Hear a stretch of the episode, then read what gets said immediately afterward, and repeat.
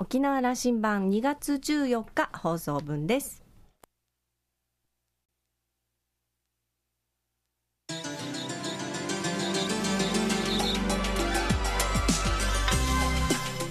皆さんこんにちは。沖縄羅針盤パーソナリティの富田恵です。ハッピーバレンタインですね。と言ってもあの やっぱり昔ほどね。あの私はそんなに騒がなくなりましたけれどもあのいろんな方にあのプレゼントする代わりにですね最近はあの自分への ご褒美チョコっていうのをご褒美あげすぎだろうっていう感じもありますけれどもね。あの普段ちょっとなかなか手が出ないようなあのチョコレートちっちゃい箱で買っていただくようにしておりますけれども皆様は楽しいバレンタインお過ごしでいらっしゃいますか？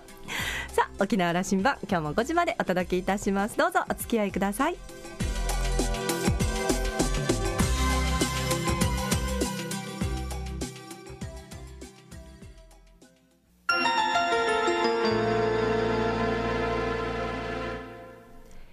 那覇空港のどこかにあると噂のコーラルラウンジ。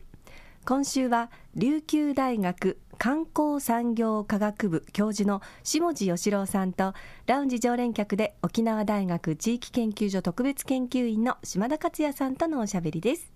下地さんは宮古島市のご出身。明治大学を卒業後1982年に沖縄県庁に入庁。初代の県の香港事務所長や観光振興課長そして観光政策統括官などを務めた後2013年に沖縄県庁退職琉球大学に移られました。下地さんは沖縄観光のスペシャリスト。沖縄観光が好調の今だからこそあえて議論しておきたいこと。沖縄観光の心配なところや課題などトークが弾んでいるようです。それではどうぞ。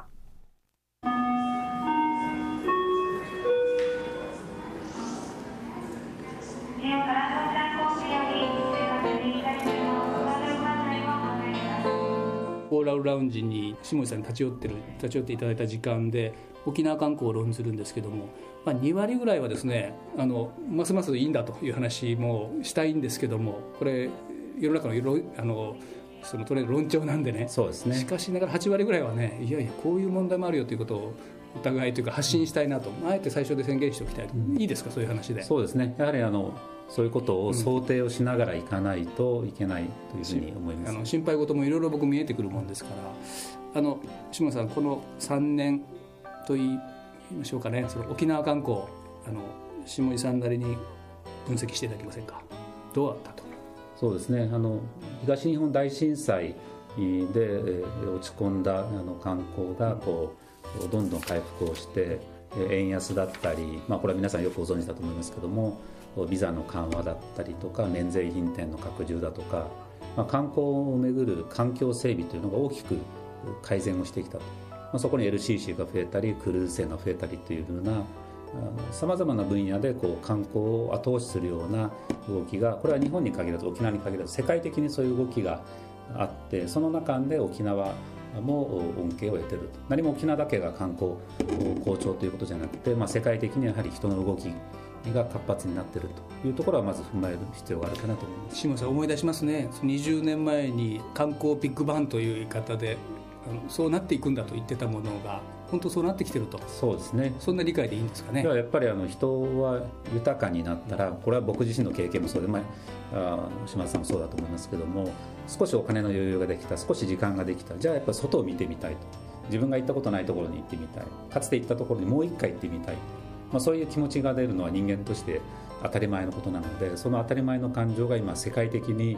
すごい勢いで広がっているというふうに考えればこの状況は理解できるんじゃないかな特に先進国の中で何か欲しいものはないかというとなんかあんまり物とかそういうことではないんだけどもどっか出かけたいとか旅に出たいというのはそれはあのずっとあります。ねいややっぱあると思いますそういうことですよね、うん、そういう意味でもあの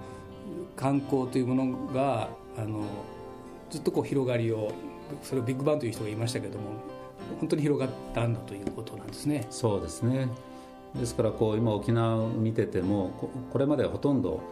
日本人県外のお客さんがほとんどだった時代からこの23年で一気にモノレールに乗ってもスーパーに行っても外国人それもこう一つの国ではなくていろんな国の人たちがこういっぱい来てる状態になってきたこれはあの、あっという間にこの23年進んだっていうふうに感じています。あの好調日本中世界中が観光というものにはあの上向きでありながら沖縄は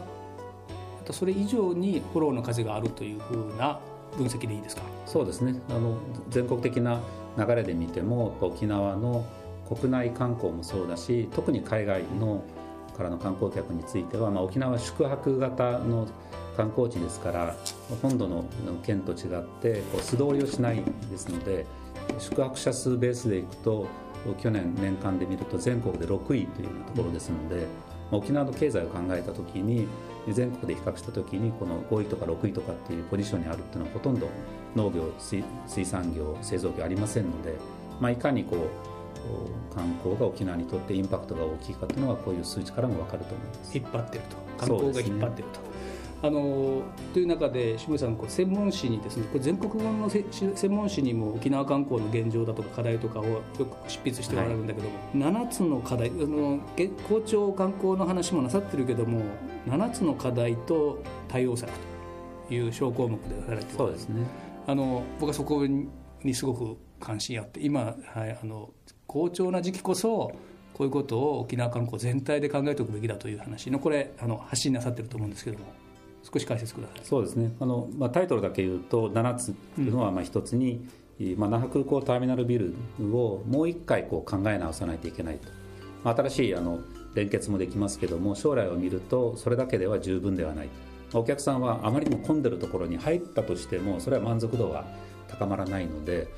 次の僕はそのポスト21世紀ビジョンと呼んでますけども2030年以降2050年あたりを見据えた沖縄観光の時にやはり入り口の玄関の整備というのは、まあ、これはクルーズも含めて大事だというふうに考えています考えるときにちょっと寂しくなるのはまたですか？というふうにみんな思うはずなんですよね。えー、っとで今も国際線と国内線の間をやってるわけですよね。そうですね。それだけでも済まないっていう話なんでしょ、うん、あのまあ、あれは一歩前進ではありますけども、うん、あれでゴールではなくてやはりもっとその抜本的な考えをしていかないとそれを今のうちにやっておかないと2020年に第二滑走路ができて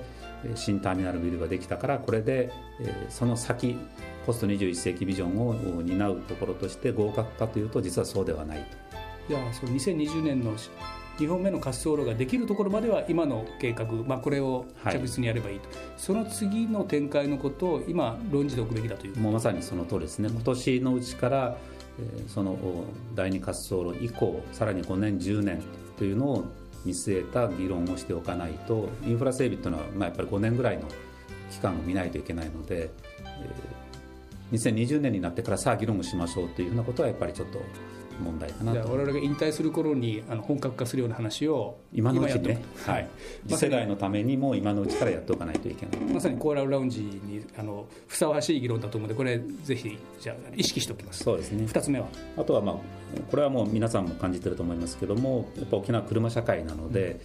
ー、まあ、車に頼らない公共交通機関の整備というのはとても大きな課題だと思います。これ今顕在化しているのはですねこうやって外国人客その団体客が入ってくるときにこれ貸し切りバスになるんですよね勢いそうするとバスがもう足りなくて仕方ないという状況が起きていてその影響がその市民の足である路線バスにも影響してこの運転手さんの確保とかいろんな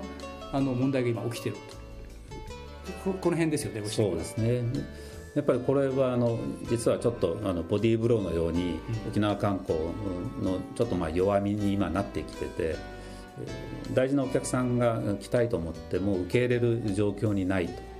というふうなところがやっぱりどうしても今のこのバスの問題とか特にその時期的にもよりますけどもクルーズの集中する時、まあ、マイスのいろんな会議等が集中する時修学旅行が集中する時やっぱりこう年間でいろんなのばらつきがあるんですけどもちょっとやっぱりそういうピーク時に対応ができなくなってるっていうのは少し苦しいところかなバスが足りなくてお断りしてるという話らしいじゃないですか。そういうこともあるんだと。あの私も聞いてるのはバスもそうですけども運転手も不足してる。人材不足というのは結構大きな課題だと思います。あのその10万トンのクルーザーがこうつくのでその時には100台単位でバスが必要だったりするんですね。ですね。4000人以上降りたりしますのでね、うんうん、あの合わせてですね僕はここはより深掘りした議論したいんですけども、まあ、これだけ、まあ、リピート率こうやってあの沖縄が好きで毎年のように来てくれる皆さんそれ路線バスをね地元のその公共交通機関をきちっと整備してそれこそ地元もあの乗りやすくするようにそれから観光客も分かりやすく乗りやすいよこういう整備がなかなか進まんなといつも僕も意識してるんですけども。そうですね。あの、まあ、歴史を見るとこの戦前は沖縄も鉄道があって糸満から嘉手納まで通ってた歴史もありますけどもそのこと自体が今のあの若い人たちを含めあの知られてないということですので私がよく言うのはやっぱりこうあの戦前の沖縄をもう一回見直しをしてみてそこにあった優れたものという部分については今の新しい時代に復活をさせるという発想も大事だと、まあ、それの一つがこの鉄軌道という部分だと思います観光を論じる時にもこの鉄軌道というのだという。そこを、ね、公共交通インフラ二次交通整備と、はい、これじゃあの明記しておきましょう、えー、3番目にはビジネスリゾート構築に向けた都市環境整備というふうに歌われている。そうですね。あのこれは沖縄といえば海洋博以降青い海青い空という、うん、まあ、ビーチリゾートファミリーリゾートというイメージが非常にこう定着をしてますけどもやはりこう将来的なことを考えるといわゆるレジャー目的だけの観光地から、やっぱりこう都市機能が整備された、まあ、ビジネスもできる都市アジアの発展がこれだけ著しいんであれば日本とアジアの真ん中で、えー、ここがそのビジネスをビジネスをする場になるというふうな意味のビジネスリゾートを目指そうというのが僕のこの3年ぐらいの主張ですけども。シンガポールがそうであるように香港がそうであるようにあのその形を変えた形で沖縄もできるはずですね。そうですね。特に那覇市内を中心とする中南部にはやっぱりその都市機能としてビジネスの人たちが仕事がしやすい滞在がしやすい。でそこから先にリゾートに行ける環境を作る、まあ、香港にしろシンガポールにしろ都市機能は整備されてますけどもリゾート機能があるかというと実はそんなにはないので、まあ、30分以内でケラマに行けるとか飛行機を使えば宮古石垣まで行けるというふうなこのあの沖縄のリゾート環境とビジネス環境の2つをこうセットにしていくような取り組みというのがこれからの大きな課題だと。香港やシンガポールが持っているリゾート機能というのはあれはちょっとインスタント的なリゾートですかね。そうですね。そこはやっぱり沖縄にあるような、あの美しい自然というのは周りにはやっぱりないんじゃないかなとそれからすると2020年に完成するというかオープンするその与那原西原の大型マイス施設えー、今のコンベンションセンターの8倍規模ぐらいになりそうですけどこれを成功させなきゃいけないこれもうマストでしょうね。ねやっぱりあの大きなチャレンジだと思いますけども、うん、まあ、さっきの空港の話じゃないですけども、まあ、将来を見据えた展開を今やろうということですけども、まあ、問題はそのただ大きければ成功するということではないので、まあ、そこをしっかり運用するマーケティング力だとか、えー、国際ビジネスに対応できる優れた人材を活用育成強化さまざ、まな形で人がやっぱりこうポイントになるのでそことのバランスかなと思います。いやそこに行くんですけどもそしてこの労働力不足対策と観光人材育成とこう目打たれてるけどもそこですね、ね、まあ、今の沖縄の観光を見ると、まあ、これまで失業率が高いと言われていた中で、まあ、建設業にしろサービス業にしろやっぱり人手が足りないと。いう状況、まあ、これはやっぱりあの観光はホスピタリティ産業とも言われますのでお客さんに接する部分あとはその質の高いサービスを提供する部門っていうのがないと我々が目指している世界水準のリゾートとかそのビジネスリゾートっていうふうなあの将来の夢を実現するにはやっぱりこう問題かなと思いますね。ここでいくまあ、このテーマでいくとあの我々大学もあのその一億になってるその課題をあの前進させるための役割になってるわけですけども琉球大学国際観,、えー、と観光産業科学部、はい、どうですか？昨日。10年経ちましたかね。そうですね。あの学科ができてからもう10年になりますし、まあ、卒業生もだいぶ出てきましたので、まあ、彼らがあの活躍している時代に入ってますけども、まあ、もうちょっとあのさらにこう国際的にも活躍できる人材を出していくというのが、まあ、我々の今課題かなと。思います、うん、あの沖縄大学でも私の科目でも毎年30人ぐらい観光専門的にではないんだけども観光に関心を持ってその業界に人を送り出せるそのコースを持ってるんですけどね。あのできるだけその沖縄を支えているこの産業この産業にいい人材を送り出したいですよね。そうですね。ここの辺りがやはりこう、まあ、大学の課題と同時に産業界の課題でもあるので、うん、私もよく言ってますけども観光産業の人たちはもっと学生に対してこの産業が夢のある産業なんだと自信と誇りを持ってできる産業なんだということをしっかり示していかないと学生の興味はなかなかそこまでいかないと、まあ、やっぱりきついとか給料安いとそういったそのマイナスのイメージが先行してるのでこれだけこう評価されてる沖縄観光の中で支える人材について前向きな意見が出ないというのはやはりこうもう少し産学間で取り組まないといけないんじゃないかなと思います、ね、高収益型にもしていかなきゃいけませんしね。そうですね。そこで儲かって人材に投資をして若い職員でも活躍の場が広がって給料も上がっていってというふうにある種のそのなんていうんですかねこう若い人たちがやはり夢と希望を持って、その業界に行きたいと。行きたいというふうになるための仕組み作りをしないといけないですけどもある意味我々今あの危機感をあの2人で論じてるんでそこはまだそうなってないというのが我々の、そうですね,、まあ、ですよね。まだそういう意味ではあの沖縄の場合は観光客数は相当増えてますけどもそれぞれの企業の収益率がどれだけ高まってるかっていうのは実はあまり表に出てこない部分なのでしっかり収益を上げてる企業と実はそうでもないっていうふうに大きくこう分かれていくと思いますので、まあ、そこがこう全体として、えー、その収益の改善労働働いてる人に対しての給与改善につながっていかない限りは観光産業全体としてはいいんだという話になっている時にその、うん、結構働く環境としての見方でもいいという状況が来た時にいい人材がこうそこに入っていくということの流れができるわけですよね。そうですねやっぱりこのこれだけ国際的な観光地になってきたわけですから、この産業に入ることで自己実現にもつながる自分の次のステップアップも含めてやはりこう沖縄を支えていくんだというふうなあの人たちがもっともっと増えていかないと特に観光の分野においては人材不足というのはこれからも続くかなというふうに思います。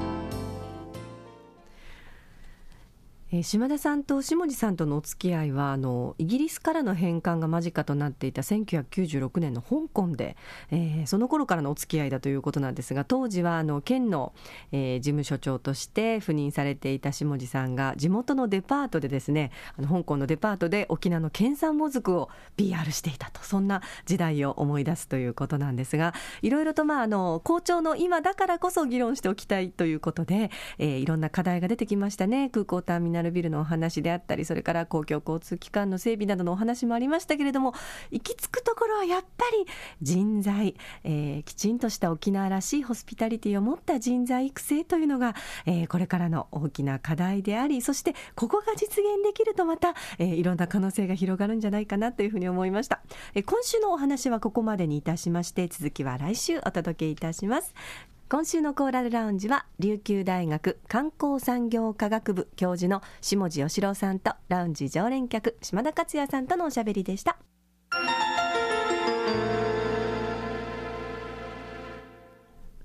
めぐみのあしゃぎだよりのコーナーです。今日はあのコーラルラウンジもね観光のお話でしたけれどもあしゃぎだよりも、えー、舞台公演のお話なんですがこの舞台公演は沖縄県の文化観光戦略推進事業の一環として行われている舞台です。沖縄には様々な文化芸能がありますけれどもその芸能の力で、えー、沖縄の魅力を観光客の皆さんにも楽しんでもらおうということで、えー、始まったこの沖縄県文化観光戦略推進事業その一環として行われているマグネットコンテンツ舞台公演です。あの通常はですね、えー、国立劇場沖縄を中心に公演行われておりますけれども1月2月はお出かけ公演ということで、えー、県内各地いろんなところで公演が行われます、えー、今回はですね2月の17日今度の水曜日になりますけれどもぐんがちくんがちの公演が国際通りのど真ん中テンブスホール。あのテンブス那覇の4階にありますけれどもテンブスホールで行います、えー、これまでもね公演を重ねて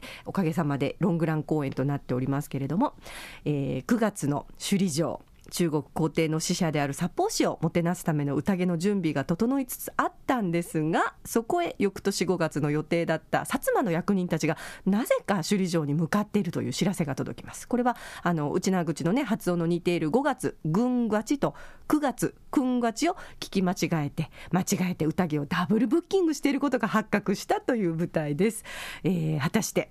無事に2つの舞台務め上げることができるんでしょうか、まあ、ドッタバッタの喜劇なんですけれども、え劇中劇の琉球芸能はですね極上の琉球芸能をお楽しみいただけると思います。詳しくは、えマグネットコンテンツで検索をしていただくか、えー、シアタークリエイト090-3074-8295 090-3074-8295へチケットのお問い合わせそしてお申し込みお願いいたします。県内各プレイガイドでもねチケット販売しております。ぜひお待ちしております。あしゃぎだよりのコーナーでした。